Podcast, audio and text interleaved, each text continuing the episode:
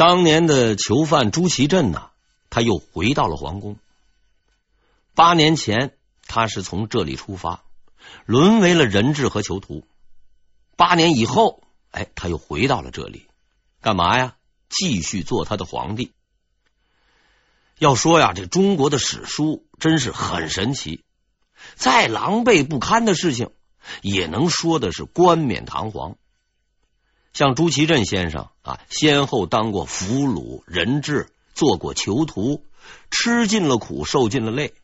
史书上呢，却说他是北受静养，用今天的话来描述说呢，就是下放到边疆去体验生活、体察民情、与民同乐、协调这个民族关系。当然了，自己吃的亏是自己知道。朱祁镇先生，他也只能打落了门牙，往自己的肚子里面咽。但是无论如何，如今呢，我胡汉三又回来了。这位胡汉三回来以后啊，最重要的工作哎，并不是考虑国家的大政方针，而是干嘛呢？要安抚他的还乡团。在登基后的第二天，他就给了还乡团的成员们非常优厚的回报。这个具体的回报呢，是这样的啊，还乡团一号成员徐有贞入阁任兵部尚书。还乡团二号成员石亨封中国公啊，是忠臣的忠，忠良的忠，中国公。还乡团的三号成员张悦封太平侯。还乡团四号成员曹吉祥任司礼太监，总督三大营。这样一来，大家是功德圆满，皇上善莫大焉。根据我们的常识，既然是还乡团，就一定会干点杀人放火、伤天害理的事情，这也难免。毕竟人家不是旅游团、探亲团。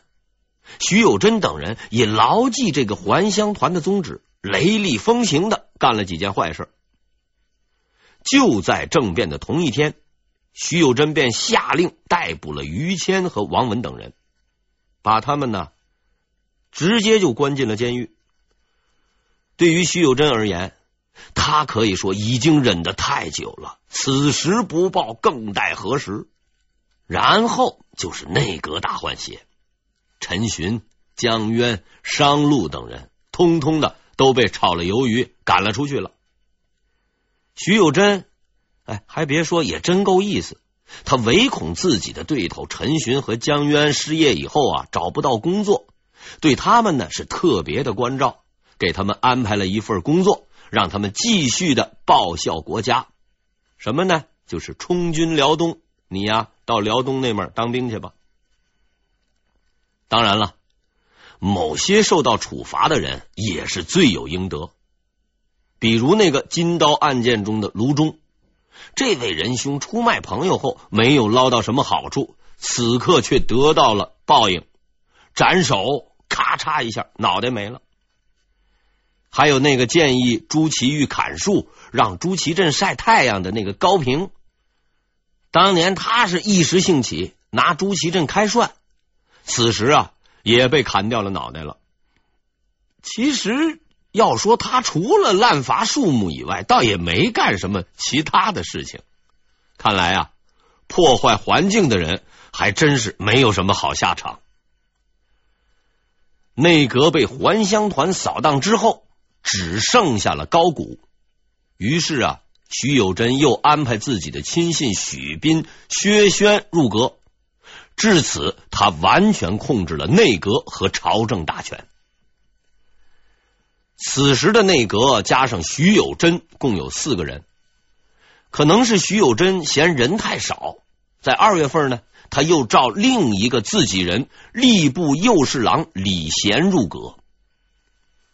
徐有贞是万万没有想到，这个叫李贤的人其实并不是他的亲信。在徐有贞、石亨、曹吉祥飞扬跋扈、不可一世的时候，他保持沉默，默默的观察着这些还乡团的一举一动，寻找着他们的弱点和矛盾，等待着复仇时机的到来。徐有贞曾经认为，只要自己掌权，杀掉于谦是易如反掌。可是现在他发现呢，想除掉于谦，并不是一件容易的事情。怎么说呢？这个于谦呢，他为人清廉，威望极高，又没有什么劣迹，实在是找不到啥借口。既没有经济问题，还没有生活作风问题。啊，当然了，这在当年也算不上是什么问题。要把他搞倒，谈何容易呀！但最终，对于谦的刻骨仇恨，让他想到了一个办法。于谦是推立朱祁钰的主要大臣，也是朱祁钰的亲信，而朱祁镇最为痛恨的人，就是他的弟弟朱祁钰。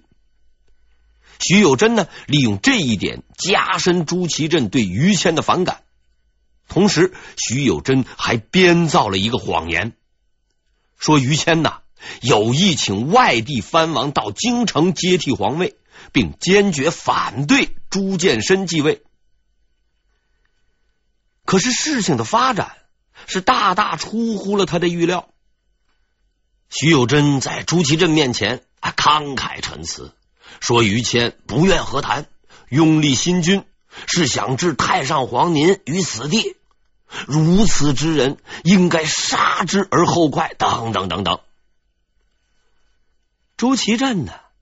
哎，只是在那笑着，摇了摇头，对徐有贞说道：“，于谦是有功的。”徐有贞傻眼了。他把朱祁镇看得太简单。这位太上皇是饱经风雨，深通人心，对徐有贞的动机一清二楚。他知道徐有贞这样做是为了报私仇，想借刀杀人，让他背一个杀功臣的恶名。这种亏本买卖，他怎么肯干呢？徐有贞急了。如果要是留着于谦，将来一旦东山再起，自己必将性命不保。情急之下，他想出了另一个杀于谦的理由。皇上，不杀于谦，咱们这次政变可就名不正言不顺呐！朱祁镇被惊醒了，他突然意识到徐有贞是对的。这次政变并没有正当的名义。照徐有贞所说，于谦等大臣都是准备立外藩王为帝的，是反对自己的。在这种情况下，如果不杀掉于谦，树立一个阴谋集团的典型，向举国上下表明自己行为的被迫性和正义性，政变的合法性就不复存在。没办法了，这个恶名不背那也得背了。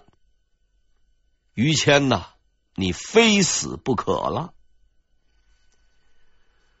不久之后，牢中的王文和于谦都知道了自己的罪名，盈利外藩，这可是极为严重的罪行啊！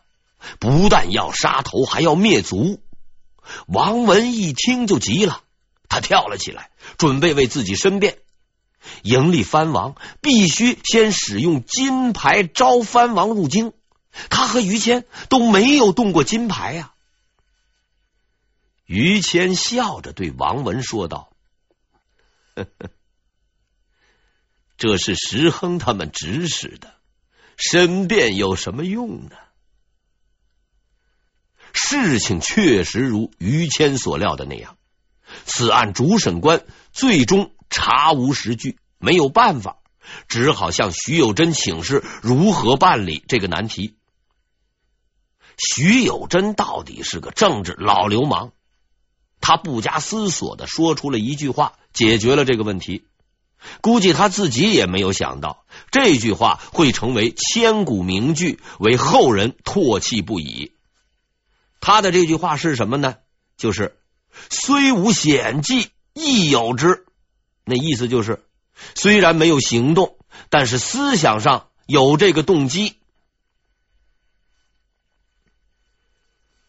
正月二十三日，于谦被押往崇文门外。就在这座他曾拼死保卫的城池下，得到了他最后的结局——斩决。史书上记载：“天下冤之，普天之下都为他感到冤屈呀。”于谦被杀之后，按照惯例应该抄家。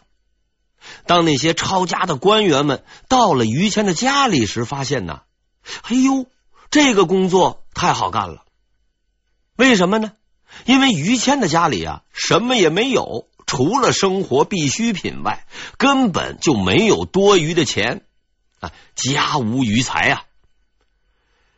一个从一品的大官家里头，竟然如此贫困，他们啊不甘心，干嘛呢？就到处的那翻箱倒柜，总希望能够找出点于谦贪污的证据来。不久之后，他们终于发现呢，于谦家中有一间房子锁的是严严实实，平时无人进出。哎呦，他们这一看是大为兴奋呐，认定了这里边就是藏匿财宝的地方，于是过去便把门打开了。到了房间里一看，房子里没有金银财宝，只陈设着两样东西：蟒袍和宝剑。这是朱祁钰为表彰于谦的功绩，特意赏赐给他的。于谦奉命收下，却把他们锁了起来，从未拿出去以显示荣耀。这件事过后不久，朱祁镇也是十分后悔，特别是在徐有贞阴谋败露以后，他曾反复责问另外两个当事人石亨和曹吉祥，为何要编造谎言诬陷于谦？石亨没有办法，只好把责任推给徐有贞。他回答说：“我我我我也不知道，这这都是徐有贞让我这么说的。”朱祁镇听到这句话是目瞪口呆，只是不断的摇头叹气。但是皇帝那是不能认错的呀，朱祁镇便将这一任务交给了他的儿子。八年以后，太子朱见深是刚刚继位，便下了一道诏书，为于谦平反，并召回了于谦的儿子于勉。到万历年间。懒得出奇的明神宗也对于谦是敬仰有加，授予谥号忠肃，肯定他一生的功绩。其实于谦并不需要皇帝的所谓嘉许，因为这些所谓的天子似乎并没有评价于谦的资格。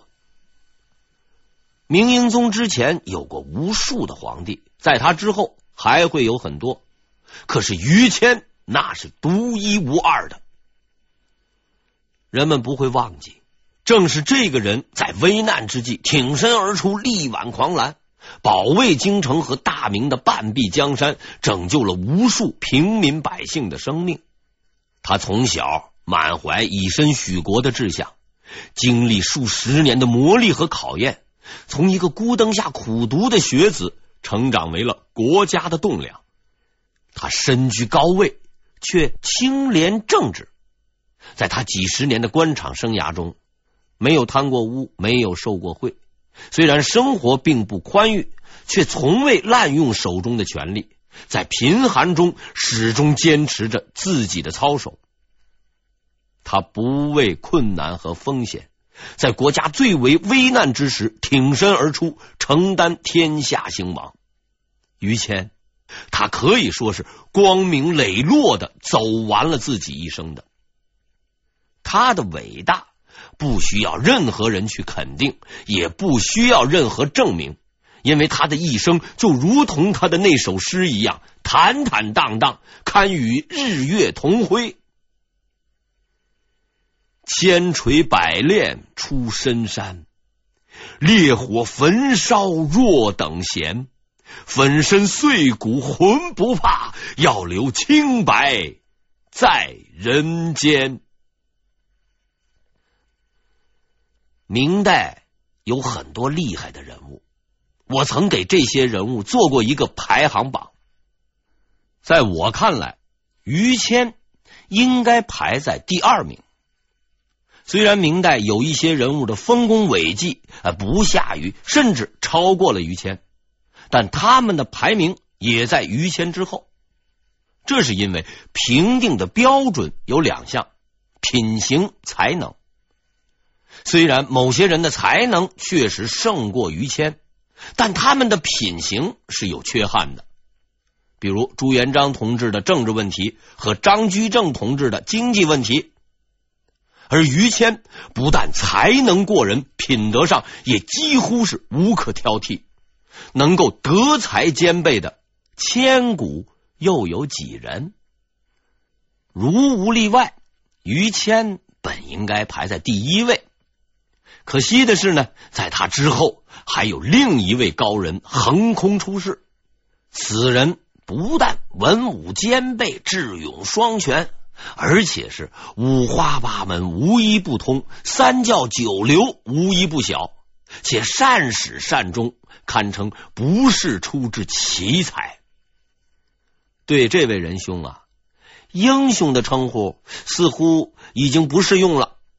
有一个更适合他的称呼，什么称呼呢？圣贤。这位仁兄啊，也将是我们后边故事中的主角。这里咱就不多说了，具体是谁，您自己呀、啊，先猜猜看。最后提一下，于谦死后，他的儿子于勉啊被罚充军，充军的这个地方啊叫做龙门。后来的系列电影《龙门客栈》，哎，就是以这个故事为原型的。而那位大反派太监的生活原型，就是司礼监曹吉祥先生。虽然我们有理由相信这是子虚乌有的事情，但闲来无事调侃一下曹吉祥等人，倒也不失为一种乐趣。杀了一批人，换了一批人，做新龙袍，重修宫殿，更改年号啊，景泰改为天顺。足足折腾了一个多月，朱祁镇呢，终于是消停了。这也难怪，平常人搬个家呢都累死累活的，更何况是换皇帝了。按说这个事情也算是顺利完成了，可是朱祁镇怎么也没有想到，虽然他已经思虑周密，事必躬亲，却还是犯了一个天大的错误，而这个错误。将造就一个中国历史上绝无仅有的现象，让朱祁镇呢成为了历史的笑柄。那您可能要问了，朱祁镇他到底犯了什么错误呢？咱们前面提过了，朱祁镇于正月十七日夺权成功，随后呢他就登基为帝，他什么都考虑到了。却忘记了那个被他赶下皇位的人朱祁钰。当时朱祁钰已经是奄奄一息，所以朱祁镇呢也就没有去理会他，直接就坐上了皇位。可是他没有料到自己的这个弟弟啊，这生命力还是很顽强，过了一个多月才死。这还不要紧，要命的是啊。他忘记了一件极为重要的事，废黜朱祁钰的皇帝身份。这位老兄风风火火的干了十几天，才猛然想起来，哎呦，自己那个只剩半条命的弟弟，他仍然是皇帝呀！哭笑不得的朱祁镇立刻用皇太后的名义宣布废黜朱祁钰，但是已经太迟了。此时已经是二月初一，也就是说，在这十几天里头，大明王朝同时有两个皇帝，而且这两位皇帝都是现任皇帝，外边坐着一个，那里边还躺着一个呢。这可真是千古难得一见的奇观。朱祁镇虽然闹了笑话，但毕竟还是坐稳了皇位，并从此开始了他的第二代统治天顺。而那些还乡团成员们在杀了于谦之后，前景呢似乎也是一片光明。如果用童话的语言就此结尾，可以表述为：他们四个人是手牵着手，从此开始了幸福的生活。但是很可惜，童话那是没有市场的。很快，还乡团的成员们便开始了轰轰烈烈的内部斗争。说起来啊，有点滑稽。这几个人内讧的起因，并不是分赃不均，而是啊，因为性格不合。因为徐有贞是一个有理想、没道德、有文化、没纪律的复合型人才，虽然他心黑手狠、脸皮极厚。但还是呢，想做事儿的是有追求的。可是石亨和曹吉祥这两位仁兄，除了有野心和贪欲外，是什么也没有。如果坏人也分档次的话，徐有贞就是一个有品位的坏人，而石亨和曹吉祥就是坏人中的渣子。夫妻之间性格不合，那可以离婚。而政治家性格不合，最终却只有一个结局：你死我活。于是，坏人之间的斗争就此开始。